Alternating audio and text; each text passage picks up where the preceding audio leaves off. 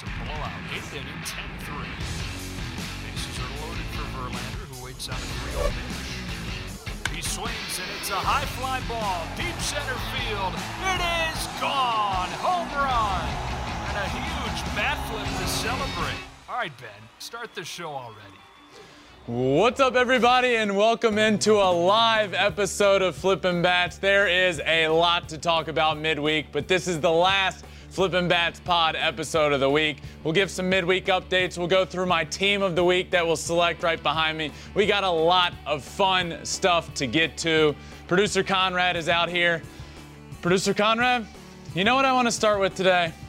There was some there was some drama in Major League Baseball yesterday. Some hardcore drama. It started with the umpire, and I want to. I, I, I, need to talk about that a good bit. Did you see it happen yesterday? Madison Bumgarner action. Yes. Yeah, I mean, how do you not talk about it? I've I've never seen an umpire kind of show up a pitcher like that, looking directly through his soul, figuring out what was going on with his hand. Yes, Ma- Madison Bumgarner yesterday was ejected after one inning of work. I need to talk about this, okay? He's frustrated about a call on the mound. This call, it was called a ball. It was actually a ball, but he wanted it to be called a strike, and he let the umpire know that. The home plate umpire. Inning ends up ending. He's walking off the mound. He's talking to the home plate umpire. Overcomes the first base umpire, running down to talk to him to do the substance check on his hand, okay? goes to do the substance check, and this is where it all went haywire. He starts doing the check. It is taking a good bit of time, a long time, and then finally, Madison Bumgarner says something to the umpire, like, take your effing time, and he is ejected from the game. Umpire immediately ejects him. Bumgarner had to be restrained from the umpire. They were right in each other's face. Bumgarner's yelling at him. So then all these videos start coming out of what was going down, the slow motion videos. The video of the umpire doing the substance check is the most ridiculous, crazy thing that I have seen in a long time on a baseball field. If you haven't seen it, you have to see it. If you're watching, if you're just listening to this, we are showing the video. So if you're watching on YouTube, you can see the video of this happening now. The umpire grabs his hand, stares directly into his eyes, doesn't even look down at his hand, and gives him this like massage, this hand massage, and does not stop. He just doesn't stop doing it kept looking at him, kept staring at him until ultimately Bumgarner looks up and says what he said. The umpire immediately ejects him from this game. Look, we have got to fix this. We have to fix this situation. Umpires are getting, it's almost like they're on a power trip. He went over with it in mind that he was going to throw out Madison Bumgarner. He knew he was going to do it. He knew how he was going to do it. He was going to frustrate him to the point that Madison was going to say something, and then he was immediately going to eject him from the game. This is ridiculous. This can't happen. He quite literally provoked the starting pitcher into saying something and then ejected him from the game after one inning, setting back the Diamondbacks. They, they then had to totally change their game plan. This is wild and it can't ever happen. So then, you know what the umpire said post game?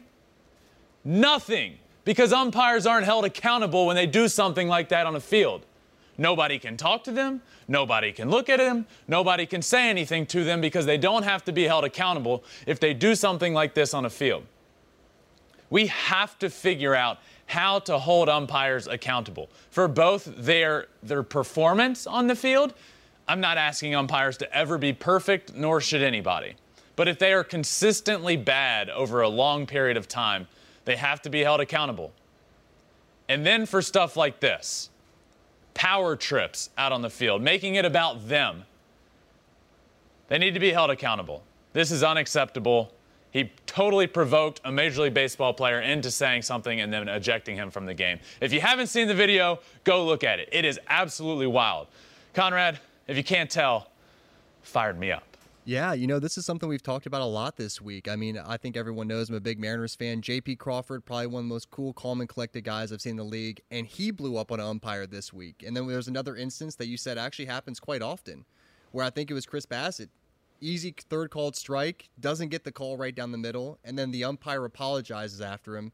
It just seems like there's been a lot of weirdness going on. This A lot, a lot of umpires wanting to put their fingerprint on the game. You know, you know who the best umpires in the league are?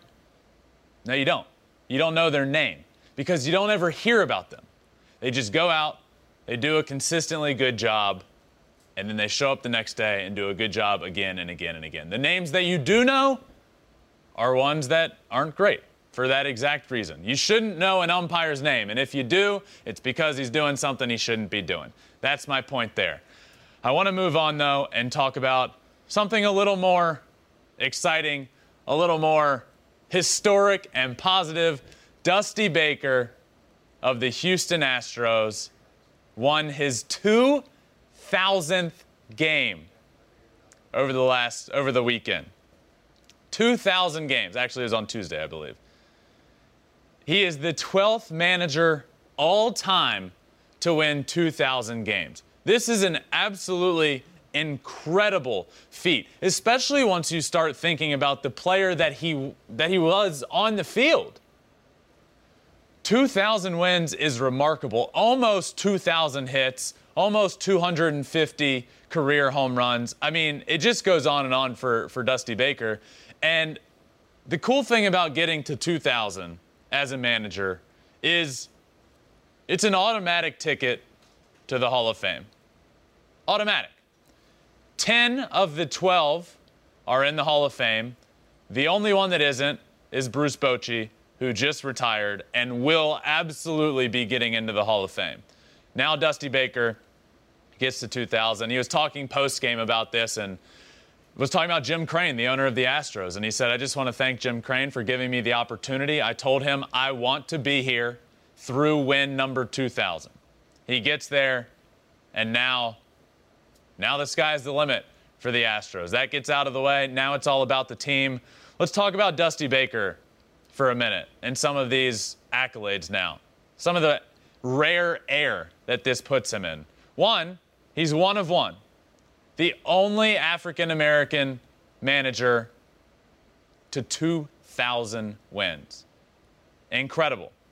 He joins Tony La Russa as the only active manager to 2,000 wins. No one else is even really close. Um, Terry Francona, I think, will get there, but not for a few years. I mean, it's just, it's incredible. He had 1,981 hits as a player what he was able to do as a player and as a manager is the most rare air of all. Joe Torre is another one that comes to mind, obviously, uh, all that he did on the field. But Dusty Baker deserves to be talked about in the highest light. He has done it all. He won a World Series as a player. The one thing he has not done as a manager is win the World Series. He got there last year again with the Astros, but he couldn't pull through. Um, I, I, remember after the game the other day, they were talking to my brother, Justin Verlander, about Dusty Baker. And he said, You know, I was talking to Dusty after it happened and asked him, you know, some of the milestones that he's seen along the way. He's like, I know he's been around for a while. I wanted to see what he's seen. And he goes, Justin, I'll put it to you this way I got to see Hank Aaron break Babe Ruth's record, and I got to see Barry Bonds break Hank Aaron's record. And that's pretty cool. He actually saw Hank Aaron break the record. He was in the on deck circle when it happened. Pretty cool. Pretty rare air there for Dusty Baker. Rare air there. Conrad, where are we going next, my friend? You know what? Let's stick with this Astros team and how they are still the kings of the AL West. Yeah, this Astros team that Dusty Baker is managing is still great. And let me start by saying yes, the AL West is vastly improved. Way better. The Mariners are much better. The Angels are doing great. I actually had them at number five in my power rankings this past week. But what we saw over the last few days is that Mariners team that a lot of people are talking about coming into town, going to Houston, and getting swept by the Astros. The Astros are now 14 and 11 and just a game and a half out of first place behind that much improved Angels team. Until somebody proves that they can take down the Houston Astros in the division, it's still theirs. Don't overreact.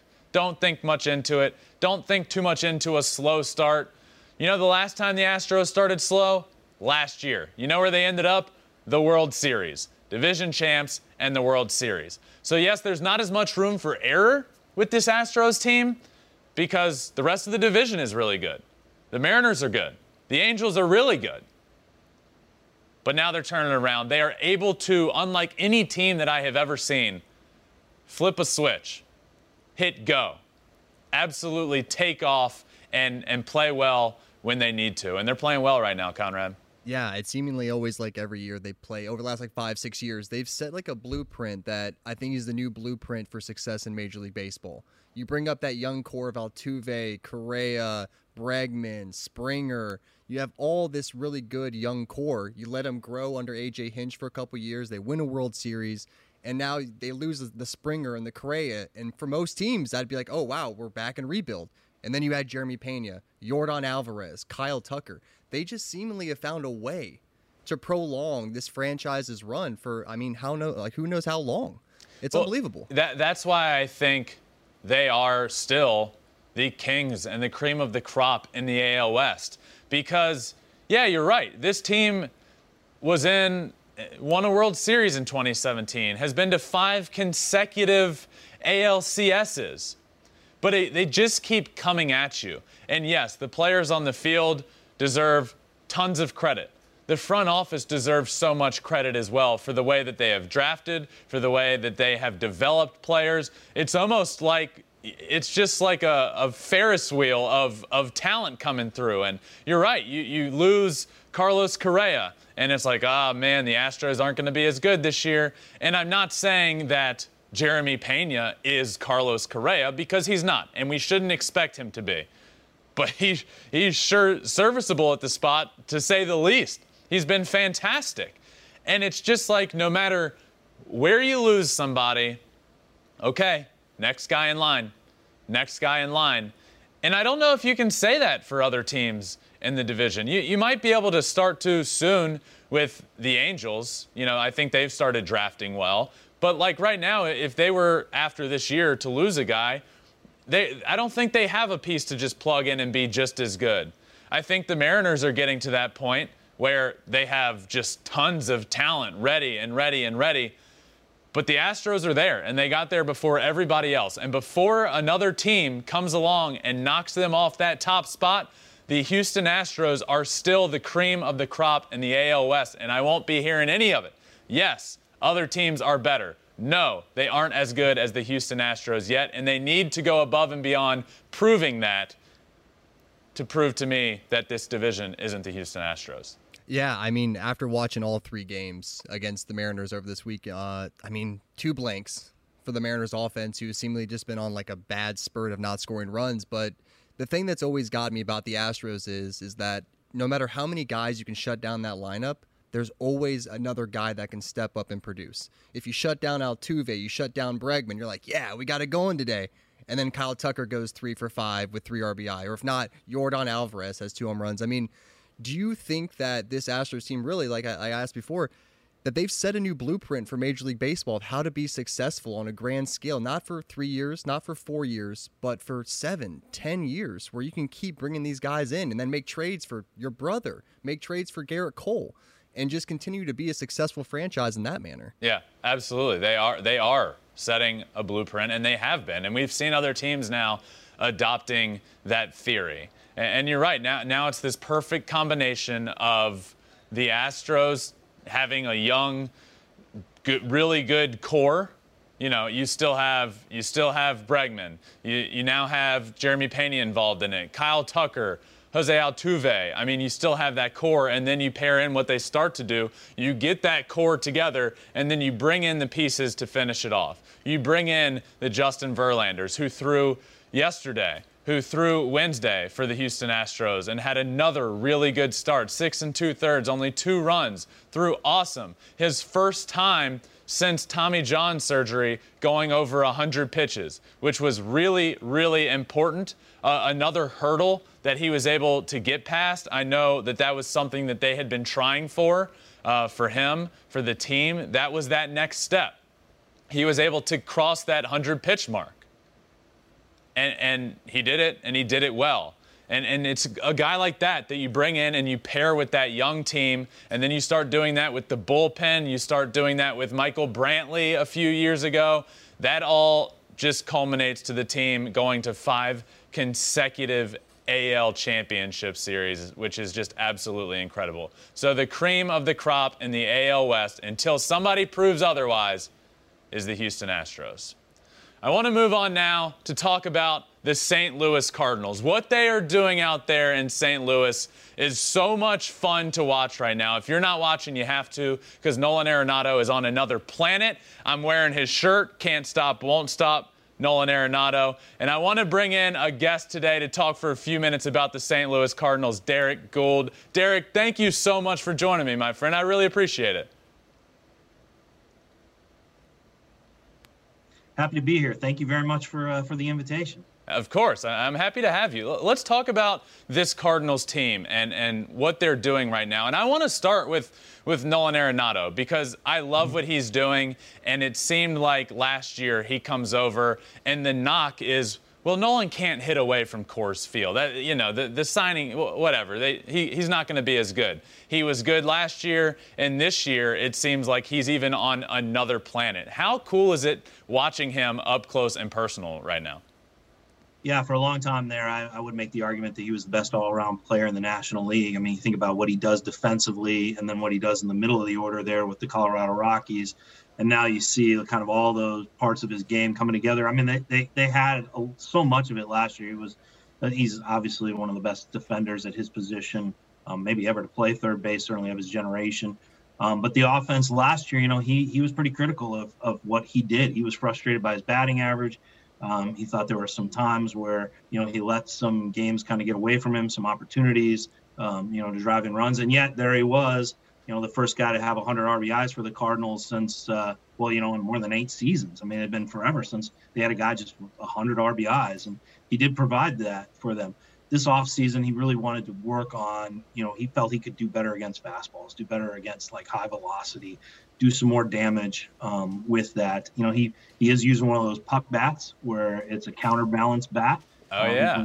In spring training, um, he and Paul Goldschmidt, they went along with Matt Carpenter to the uh, to the baseball lab there in Baton Rouge. Um, that's right across the street from the Marucci, and they worked with like kind of having a bat designed for their swing.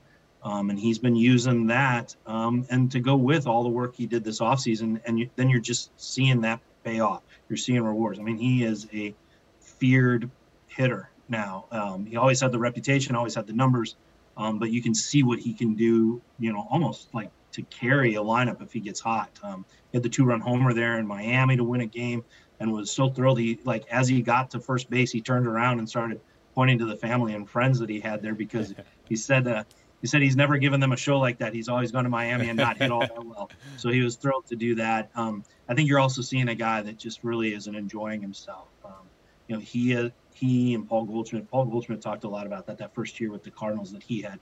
You know, there's there's an adjustment when you come from the only team you know to a new team, mm-hmm. um, a new team like the Cardinals, where they talk about playing in front of that atmosphere, but also you have to adjust to playing in front of those expectations, and and that's something that you know he he relished, he wanted, he sought, and now you can see him enjoying. I think we can officially say this year that the the Coors Field effect is is no longer. I, I don't think that's a problem for him, huh?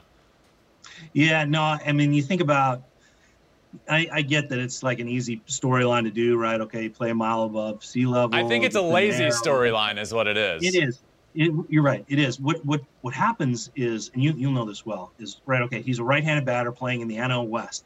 how come we don't talk about all the ballparks that he had to play so many road games in? Good point. And the pitching staffs that he went up against. I mean, it's not like, you know, I'm talking to you here from San Francisco. It's not like this ballpark is particularly pleasant to right-handed hitters.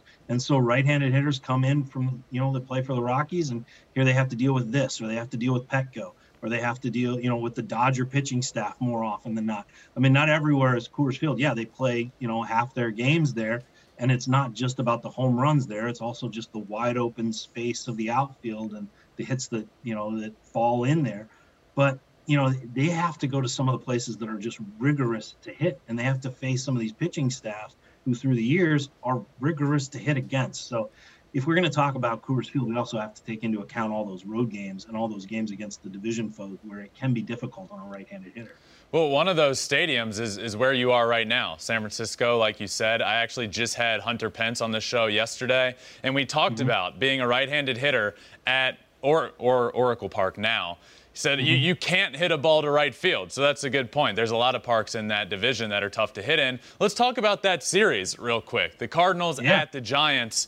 One, I'm really excited about this series. Two really good teams, but I think a little more than that. I don't want to say it's a important series, super important. Obviously, it's the beginning of May. I think this series will tell us a lot about the Cardinals team and where they are because it's kind of like what is this team? Are, are, they going to hit? Is it just because of Arenado? Is Gold, Goldschmidt's turning it around now? What can this team be, and how excited are you and this team for this series? Yeah, I think it's a good kind of probably you know a, a, an early chance to measure themselves against a team that won 100 games, um, a team that they've drawn some inspiration from. Let's be honest. You know, when the Cardinals talk about some of the things they want to do lineup wise, whether it's you know the matchups for when Albert Pujols is the designated hitter mm-hmm. or when Corey Dickerson is the designated hitter, you know a lot of that they're drawing from the uh, the line changes that the Giants do um, if you if you permit me the hockey term. Yeah. Um, they go with the better matchups. They they really dig deep into those matchups and then make those moves. Um, the Cardinals want to draw inspiration from that. Uh, first year manager Oliver Marmol has cited the Giants directly for what they saw them do last year to maximize their offensive potential. Um, this series comes at an interesting time for the Cardinals because they have adjusted their lineup. We talked about Nolan Arenado. He'd been cleanup hitter every game he played mm-hmm. until the last game in Kansas City and how long that la- look lasts and what that means for Tyler O'Neill because Tyler O'Neill last year when the offense took off and they you know got going and they they had their best stretch and of course that was typified by the 17 game winning streak. Um, but the, when the offense was really rolling it was with Paul Goldschmidt second Tyler O'Neill third and Arenado cleanup. Well now they've moved Tyler O'Neill down a little bit maybe alleviate some of that pressure take him out of that spot in between those two guys see if he can catch fire a little bit um, did in the one game. How long does this look of the lineup last? And they do this just as they're arriving in San Francisco. So while it's a measure of how well they do against another team that aims to contend this year, a little bit like the series that they had most recently against the Mets, and they have another one coming up against the Mets that could have some fireworks in it, of course, because of the sort of residual bru- the, the leftover bruises from the most recent meeting. Um, this weekend comes at a time when they're trying to find some let's say chemistry, something to kind of ignite the entire lineup. And it does so against the Giants team. So it's really twofold for the Cardinals, what they want to see from themselves, but also what they want to see from themselves against a team like that. Yeah. Look, I want to talk about Pujols coming back. This um, this is the last ride with the big three: Wainwright, Yadi, and Pujols. How cool has it been being around this team with specifically Pujols back and those three being back together? And how much does it mean to the rest of the team? Well, it's a lot. I mean, you think about you know Nolan Arenado the day that uh, Albert Pujols was let loose from the Angels, where he came back on the Zoom and said, "Hey, I just want to send a message real quick." And he, he spoke to Pujols through the press conference there. He said, uh, you know, Albert was his favorite player, and that he knew that he would find a place for him. Um, well, now you know, I talked with uh, Nolan during spring training, and he said, you know, it's just kind of surreal for him to look across the clubhouse and see five you know, it was this. It was, he goes, it's hard to believe I'm wearing the birds on the bat, but now I'm wearing birds on the bat with Albert Pujols. Um, there's a lot of that, a lot of double takes going on when some of the young players look over and see Yadier Molina and Albert Pujols talking as if they'd never been apart for 11 years, so or 10 years as it was. Um, you know, it, it's brought back a wave of nostalgia. It's brought back a wave of memories. It's also brought a lot of experience and a lot of conversation into the clubhouse. You know, Albert was a legend in St. Louis, and now a legend walks among them and yeah. takes swings with them and talks with them in the batting cage. Um, it's a it's a big deal.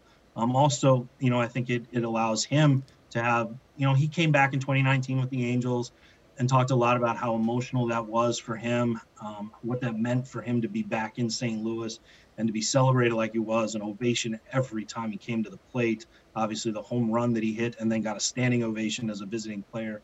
Um, now, you know, you get the sense that he's he's getting a chance to kind of close his career the way he wants to, the choice he has, while taking a run at possibly hitting 700 homers, and to do it with one of his closest friends in Yadier Molina. So there is a lot of excitement. There is a little thrill around it. They are very clear that this is not the nostalgia tour. Um, that they do want to win together now. Um, but you know that you can't argue, you can't look past the benefit of kind of allowing them to revisit their, yep. their great times together and the memories. Yep. Uh, it is cool to see this team all together, and they're also really, really good while this is all going on. So it's a really cool thing to see, and you get to be right there in front of it and see it all happening. So uh, have fun watching it the rest of the year. Derrick, thank you so much for joining me. I, I really appreciate it.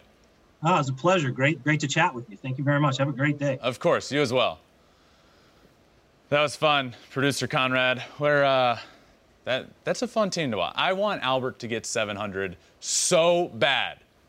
I think we speak for like our entire generation when it comes to like baseball fans that you grew up watching like the Albert Pujols. It's just him and Barry Bonds, one A, one B, just the two most dominant guys until Miggy came into the equation. But it's so cool how they all kind of brought this together. We talked about it yesterday a little bit where I don't think there's a single team in Major League Baseball that has a better story if they were to win a World Series together.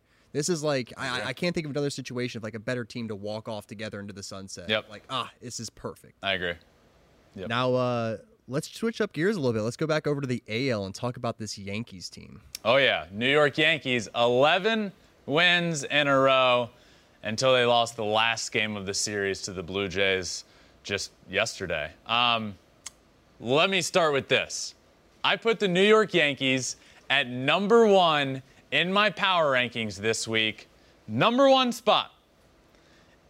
And the feedback from some was, well, they haven't played anybody yet. Who, who have they played? Let me say this. They won 11 games in a row. They took two of three from the Toronto Blue Jays, and you can no longer say that they haven't been playing anybody. They took the first series. The, the Jays lost their first series of the year to the hot Yankees. The Yankees are the best team right now in baseball. They won 11 in a row. For the first time, they've, they've done that in consecutive years now. They won 13 in a row last year. They won 11 in a row this year for the first time since the 1960 61 Yankees. How's that?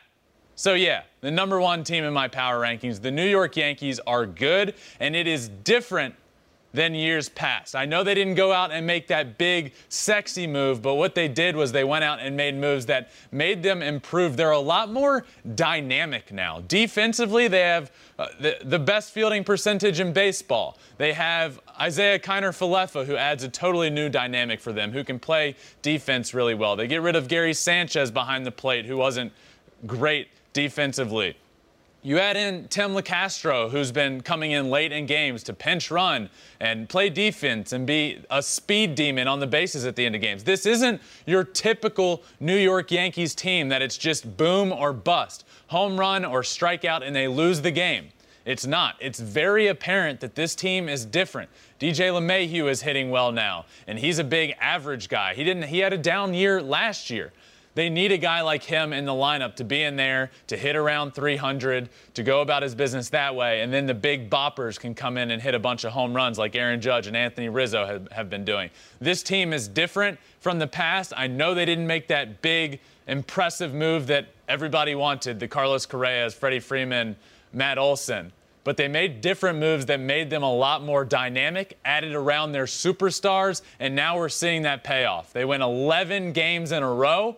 They take a huge series in Toronto against a team that everybody is saying, well, they're going to win the AL East. And the Yankees are saying, hold up. We're really good too. We're capable of winning big games. I put them at number one in my power rankings, and then they go and beat the Blue Jays in a series. The New York Yankees are here. They are for real, and they look fantastic. They absolutely do. Uh, is there anyone in the planet hotter than Aaron Judge right now? Just looking at his numbers for the last 10 games entering yesterday 357 average, 8 home runs, 17 RBI. I mean, this guy is absolutely killing it.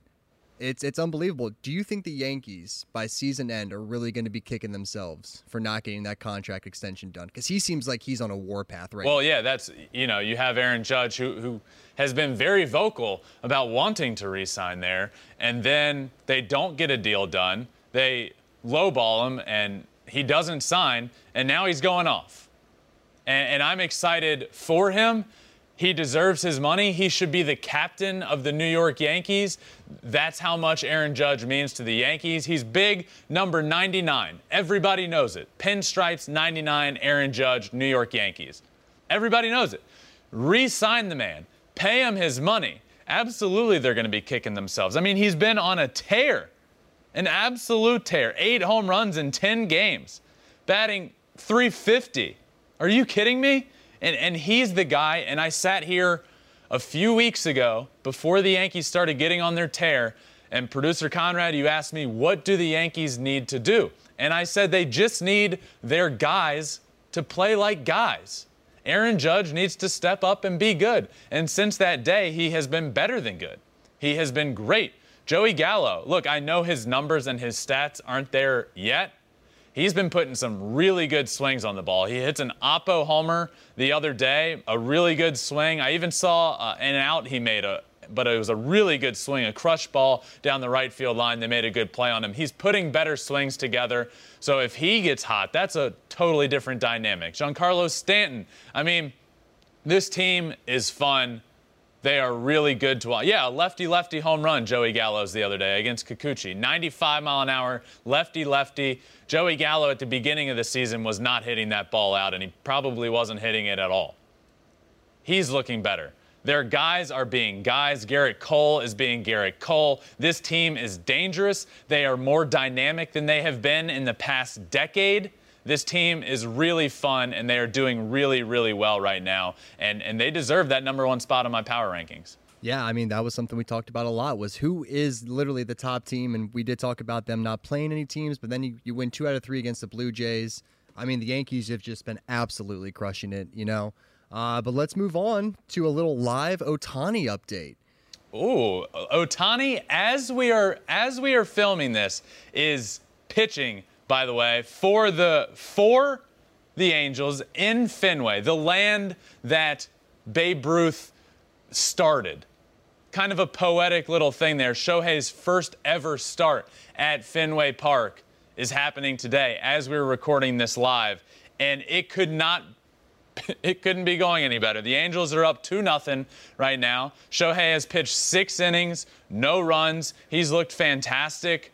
Look, one, this was tough to do a live show while my best friend Shohei was on the mound, but it's ended up being awesome because he's doing really well. He also, early in the game, had a single, but get this it was a 400 foot single out there in that Bermuda Triangle area of Fenway Park. Ball bounces off the top of the wall. The runner on first obviously couldn't get a great read on it because it looked like it was going to get caught. But then the sun gets in the outfielder's eyes and he drops it and it ends up being a 400 foot single. It could have been a homer. It would have been a homer in 11 parks. It could have been an out, but the sun was protecting Shohei Ohtani. The sun said, Not today, Red Sox. It is Shohei's time. He ends up getting a hit almost a home run. A 400 foot single is something you never hear from Shohei Ohtani and something you would never expect because he's also one of the fastest humans on the planet. So Angels, as we speak, are up 2 0 over the Red Sox right now. Top of the seventh, one out. Angels are hitting. What a what a start this has been for Shohei. I mean, look at Shohei's numbers today already. Six innings pitched, five hits, 10K, and then through seven innings, he was also the only hit for the Angels. Jared Walsh literally just hit a two-run home run, so now Ohtani can get the win today, which is that much better. It's fun. It's funny you say that. You say live update. I got to look down at my computer, and the home run was literally happening as I looked down, but I didn't know if it was a replay or anything. Shohei, by the way, I was watching this game up until we went live, punched out three guys in the first inning. Three strikeouts in the first inning, 10 strikeouts on the day, no earned runs. Are you kidding me? Shohei Ohtani is an absolute freak. 10 strikeouts, zero earned runs in Fenway Park, and a 400 foot hit earlier in the day. I just, I, I can't wrap my mind sometimes around how good, how impressive he is. And he's doing it all in the home of where Babe Ruth's career started. Pretty cool pretty special. You want to talk about passing the torch? That's been a, a big thing lately. Passing the torch, and it's taken 100 years to do it. But we're there. He's doing it in the stadium that Babe Ruth started. This is this is incredible stuff that we are seeing. We see it night in and night out, and now Shohei's doing it again in Fenway Park. I just I can't believe this. It's incredible. Yeah, you know what? It's it's kind of unfortunate how it's going to have to unfold, but I think for the entire kind of the baseball world to get all aboard the Ohtani train, it, the, he's going to have to do this in the postseason. And I think they're on the right track right now with the roster they have assembled, Mike Trout being back. I, I just cannot wait to see what Ohtani would be like in October. I can already see it now 40 degrees, Ohtani on the mound while hitting. The whole entire world is going to be watching. They're going to be like, how have I not been watching this guy the last two years? I, I want so badly for this Angels team to get in the playoffs. Yes, for Shohei Ohtani and also for Mike Trout. The world needs the Angels in the playoffs. This week, I had the Angels in my power rankings for the first time. They jumped all the way up to number five in the power rankings. This team is real.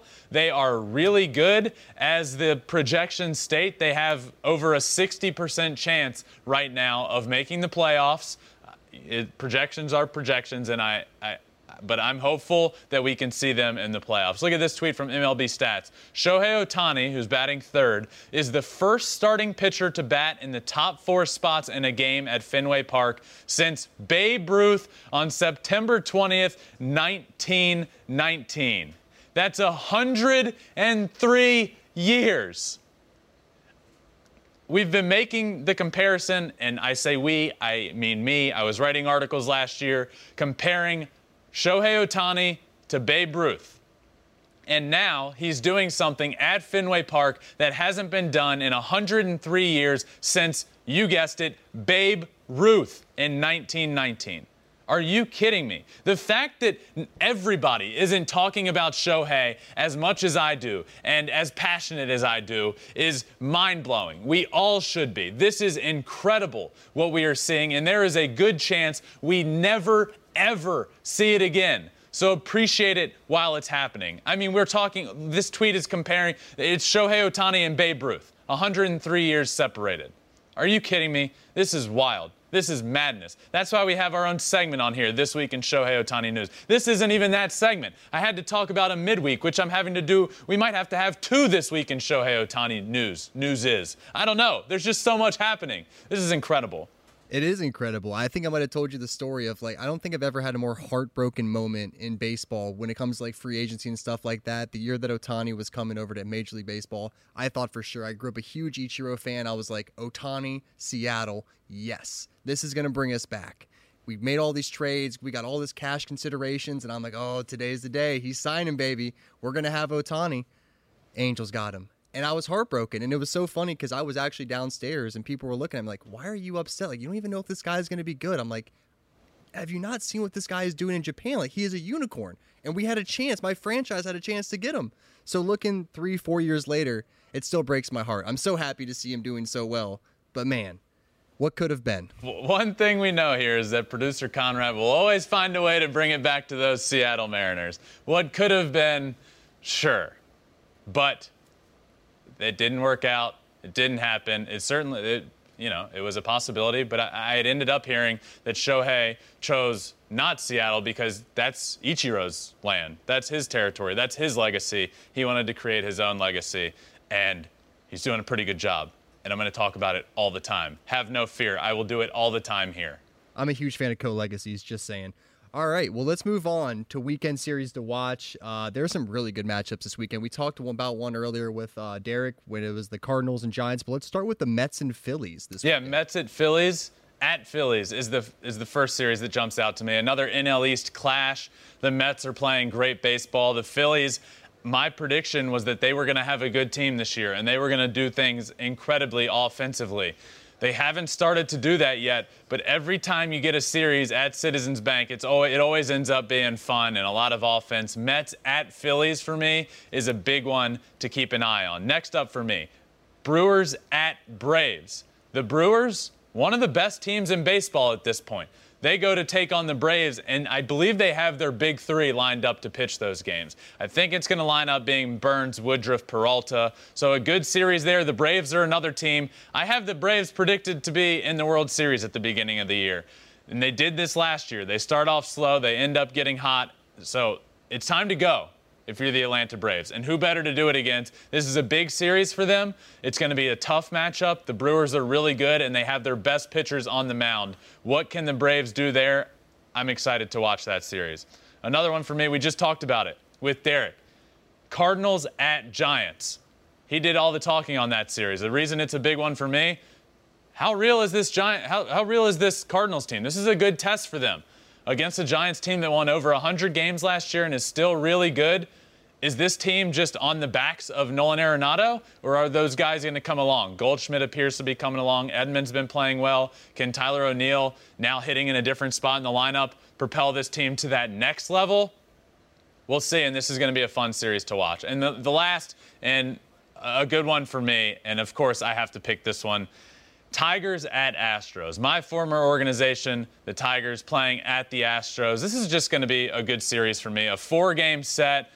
AJ Hinch back in Houston to face the Astros. Going to be there's a lot of ties in this series. AJ back in Houston, Justin and the Tigers. Uh, Justin's not going to line up to throw in this series, but still a good test for the Tigers. They need to play better. This team was supposed to be at least better. I didn't think they'd be a playoff team, but the Tigers, they need to be better than they have been so far this year. So a good test for them going into Houston and taking on the Astros. I got those four series, producer Conrad. Those ones step out to me. Yeah, you know, I mean, one thing you can't beat going into a Friday is tons of great baseball looking ahead of you for the weekend, and there is there there's a ton of great series here. Let's move on over though to another one of our favorite segments, a little buy or sell. Next time we get into buy or sell, I want you to like sing it. You know, like really sing us into this segment. sell. Perfect. Thank you. All right, here start? we go. First up on buy or sell. Yankees will be the only team to get an 11 plus game win streak this season. Ooh, 11 plus games.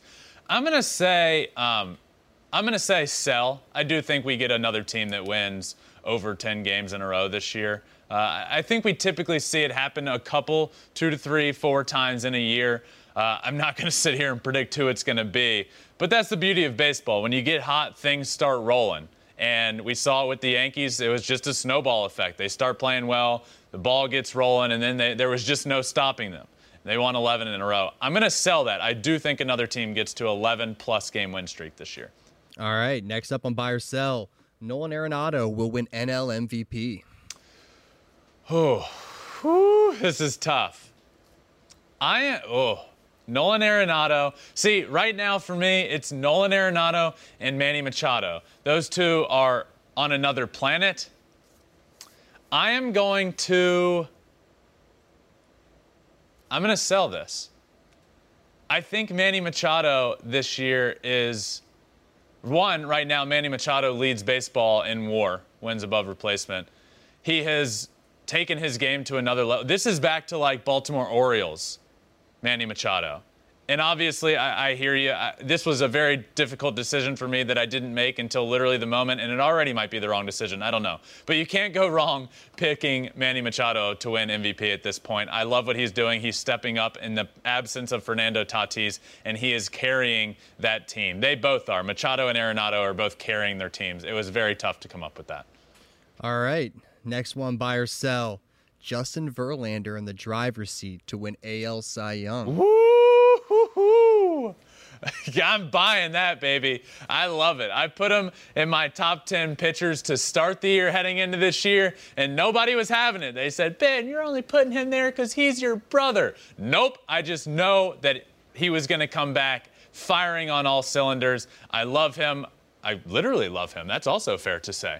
I love him. I love the way he is pitching this year. It has been incredible to watch. And he just keeps crossing off those hurdles that it's important to cross off coming back from Tommy John surgery. First and foremost, your first start back out on a mound. Then getting deep into a game. He's pitched eight innings at one point this year. That next hurdle was throwing over 100 pitches. He ends up going back out gets to that 100 pitch mark. Gave up a couple of runs in that last inning because he wanted to get to that 200 or not 200 pitches, 100 pitch mark, and he ends up crossing off that hurdle. That was important for him. That was important for the Astros. I'm going to say yes. I'm going to buy it. I think he's in the driver's seat for AL Cy Young right now. Love it. Up next, this one's going to hurt a lot of people's feelings in this room. Buy or sell, Dodgers don't win NL West. I'm going to sell that. I, I, think the Dodgers are going to win the NL West. I think they're the best team out there. Um, I, I, I'm a little concerned about some of the guys in the offense, but the, the thing about the Dodgers is if there's guys in the lineup that aren't producing, they have the superpower to the to, to just be better than everybody else anyway. You know, when when Justin Turner is struggling as he is, other guys will pick him up. When Max Muncy is struggling as he has been, you know, for a, por- a big portion of this year, other guys will pick him up. This team is the best team in the NL West. I, in my opinion, believe that they will win the NL West. So I am selling that the Dodgers don't win. Ben, I know you couldn't hear him back there in the control room, but it sounded like we just uh, like took off with a rocket and we successfully landed somewhere. The entire control room just erupted in applause when you sold that. Moving on next. Mets win 100 plus games this season. Oh, Mets win 100 plus. Uh, look, I, am a buyer now. I, am a buyer. I am all in on this Mets team. I believed at the beginning of the year that they would be really good. I didn't know if they would win the division because I thought the Braves would be even better than they were last year. But I am still a buyer of this team. I'm a buyer of how good they are. The Mets are not going to Met, as the old saying goes. They're not. Get it out of your head. This team is really good. There's something special going on there in Queens. You can feel it. You can feel it watching their games. The energy is great. Everybody's playing well. Eddie Diaz comes in out of the bullpen with trumpets playing. It's electric. It's fun to watch. This team is fun. They are the real deal. I'm going to buy that they win 100 plus games. I know half of New York is going to be very happy about that. Uh, let's actually move on, though, to uh, pick to click. Unfortunately, you are one and two on the year so far. Do you have any words? About- yeah, I do have some words. From from a struggle comes great perseverance, and that's what will happen here on this show with my pick to click. Yes, you all might be saying you're one and two. Ronald Acuna didn't hit a home run in the week, and the Braves didn't win both series, but I plan on propelling my pick to click. We're going to start fresh. I'm about to go on a winning streak. This week's pick to click Miguel Cabrera of the Detroit Tigers gets his 600th double this week. He has he's been close all year. It hasn't yet happened. In my prediction, Miguel Cabrera gets it done. My pick to click for this week is that Miggy gets his 600th double and just knocks off another milestone in his drive for greatness and the Hall of Fame. So that's my pick to click. Now it's time for another fun part of this show, my team of the week. So let's head on over here, get to the board, and select my players that are going to be on this week's team of the week. Every week, and it, it's not so far this year, it's over the course of the last seven days. It is a seven day sample size of who is on the team of the week. I want to start, yeah, and, and it's also, it's not just stats, it's impact, it's what they've done on the field. Yes, heavily stats based, but there's also some other factors that are involved in here. I'm not just I'm not just all about the stats. There's there's a lot. You got to bring energy. You got to do big cool things, and that's a good segue that's a good segue into our catcher on this week's Team of the Week, Mike Zunino. Mike Zunino is back from an injury. He now has two bombs on the year, five RBIs, a huge home run in uh, against Oakland the other night. Tied it, tied it in the ninth inning. He absolutely crushed it. This was big. The the Rays looked like they were going to lose this game in Oakland, which you shouldn't be going out to Oakland and losing a ton of games. Even though they're playing better than they probably should be, Zunino steps up, huge bomb, saved the Rays in that game. Mike Zunino had a good week, and he is on my team of the week. Moving on over to first base, Rowdy Tellez. I mean, how do you not pick this guy? Rowdy Tellez hit 400 on the week four home runs and 12 RBIs. He is on an absolute tear. The last game of the week, in, in terms of being able to make this team of the week, eight RBIs, the all time record for the Milwaukee Brewers. He is now on that list with eight RBIs, four bombs on the week. 12 RBIs on the week. Rowdy Tellez was an easy answer to put him at first base. Heading on over to second base. Tommy Edman he's been really good. He's been a lot of fun. This Cardinals lineup needed him, needs him to be good. They needed somebody other than Nolan Arenado to step up and be one of the best players on the planet. Tommy Edman is starting to do that. He hit 300 on the week, scored seven runs, stole a couple of bags, and had two RBIs. He's that dynamic piece that the Cardinals need in that lineup, especially when Tyler O'Neill hasn't been hitting as I believe he will. We know Tyler O'Neill is really good. They needed somebody other than Nolan Arenado to step up and to be really good to just help him. And, and Tommy Edman has been good and has helped that lineup propel up to that next level. And they're playing good baseball now. Heading on over to third base, we have Manny Machado. I just talked about him. 360 on the week, two homers, seven RBI. He just continues to be on another planet. I mean, he is the cream of the crop right now in baseball. He is destroying everything. He is back to looking like Baltimore Orioles, Manny Machado. He has been that good. Fernando Tatis goes down to start the year with that wrist injury. You needed somebody to step up, and you don't even think it's going to be Manny Machado because you know he's going to be good. But he has been another level of good. And again, this he's a two-time appearance. This is his second appearance on my team of the week already early in the year. So he is at third base. Heading on over to shortstop, our guy, friend of the podcast, Carlos Correa friend of flipping bats. What a what a week he had. He started off slow to start the year. He's come on with a bang, hitting 452 on the week, a homer and 8 RBIs, also playing a fantastic defense. He made a play the other day. It was like Willie Mays-esque, running over over the shoulder catch, dropped right in the basket. Beautiful play that was. Carlos Correa has been struggling to start the year, had an awesome week. This Twins team, by the way, I, I, talked about them a lot and have been talking about them, and they made their first appearance in my power rankings. If they get Carlos Correa hot, which he is now, oh man, this team is scary. Byron Buxton is one of the, one of the best players on the world when healthy. This team's another level when they have Carlos Correa. Next up, Aaron Judge in the outfield. We have three outfielders. Aaron Judge is the first up. Hit 308 on the week, five home runs, and 13 RBIs. Five bombs on the week. Had eight home runs in a 10 game span. Aaron Judge has been fantastic. He has been going strong for this Yankees team. This is what I said two, three weeks ago when the Yankees were struggling. The Yankees just need their guys to be guys. Aaron Judge is one of those guys, and he has been fantastic. Another outfielder on my team of the week, Taylor Ward. B- back on this list. 346, two home runs, six RBIs, massive home run over the monster last night in Fenway. Didn't even start the game, comes in, hits a huge, huge home run to the deep part of the monster. This was no fluke. This was like closer to that center field part where the wall is still really tall, but it's really deep out there. Play.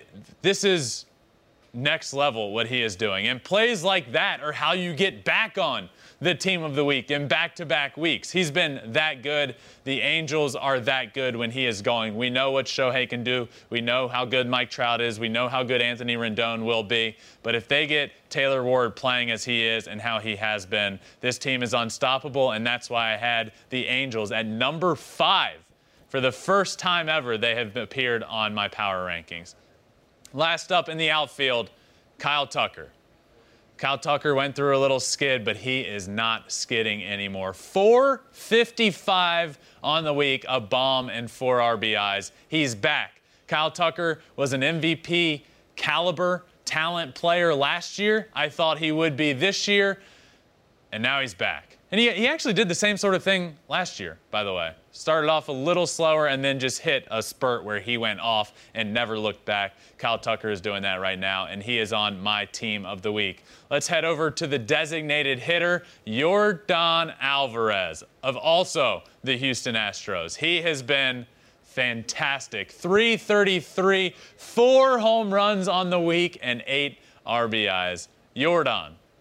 I mean, what more can you say? When he's in the lineup, he's one of, and he's not just a power hitter, by the way. He's a pure, beautiful swing, great hitter with all the power on top of that. Yordan doesn't get the credit he deserves for being one of the best hitters in the game of baseball, in my opinion. But I'll give him credit here. I'll give any player, any team credit when they deserve it, and he deserves that DH spot this week. On the mound, starting pitcher, one of the best mustaches in the game, Dylan Cease. The, the, story behind the mustache is hysterical, by the way. He cut it last year and then he threw well and he had to keep it. It's a little deeper than that, but we can another time for another day. 1 0 on the week, seven innings, 11 punch outs, just a dominant game. Zero ERA and a 0.18 whip. It's the mustache. It's the mustache for me. It was perfect. It's perfect. And so he almost was perfect in the week. What a great week he had. On the mound, our closer on Team of the Week, Taylor Rogers. Four saves, and he has been zero ERA and a 0.27 whip. Taylor Rogers was the piece that they needed in the back end of that bullpen. I know Mark Melancon was good last year, but it wasn't always like the easiest saves in the world. And, but he moves on. He's now with the Diamondbacks. Bring in Taylor Rogers, which was a last second deal for this Padres team. He has been lights out. Good for him. A great week. This rounds out my team of the week. Stay tuned on social media for a sick graphic coming from our very talented design team. But that does it for team of the week. Now, moving on, our last thing in this week's, the final episode of the week. Yeah, I know. I know where you think we're going. We're not going there. We're not going there. No, it's it's it's going to be the final Ohtani update of the day. He ended up getting seven innings, six hits, 11K, 99 pitches today. Wow. Any, any final thoughts on Shohei Ohtani's big day on the mound? Yeah, you know, I, I talked about Shohei earlier, obviously, and and talked about all the accolades. What's cool to me is I was really looking forward to this start because it was Shohei Ohtani's first ever start in Fenway on the mound. Obviously, that's where Babe Ruth started his career. It's really cool. It's really special. Babe Ruth is the epitome of a legend. He is one of the greatest of all time. If not, in, in some people's eyes, he is the greatest of all time. To have Shohei go in and start his first game at Fenway, where Babe Ruth's career started, after all the comparisons, and to have him do as he did seven innings pitched, 11 strikeouts, 99 pitches, zero runs it's remarkable. It's, it, I'm at a loss for words sometimes with him. I'm really not. I, talk, I could talk about him for hours. But, but sometimes you lose the ability to come up with adjectives for just how special it is what he is doing.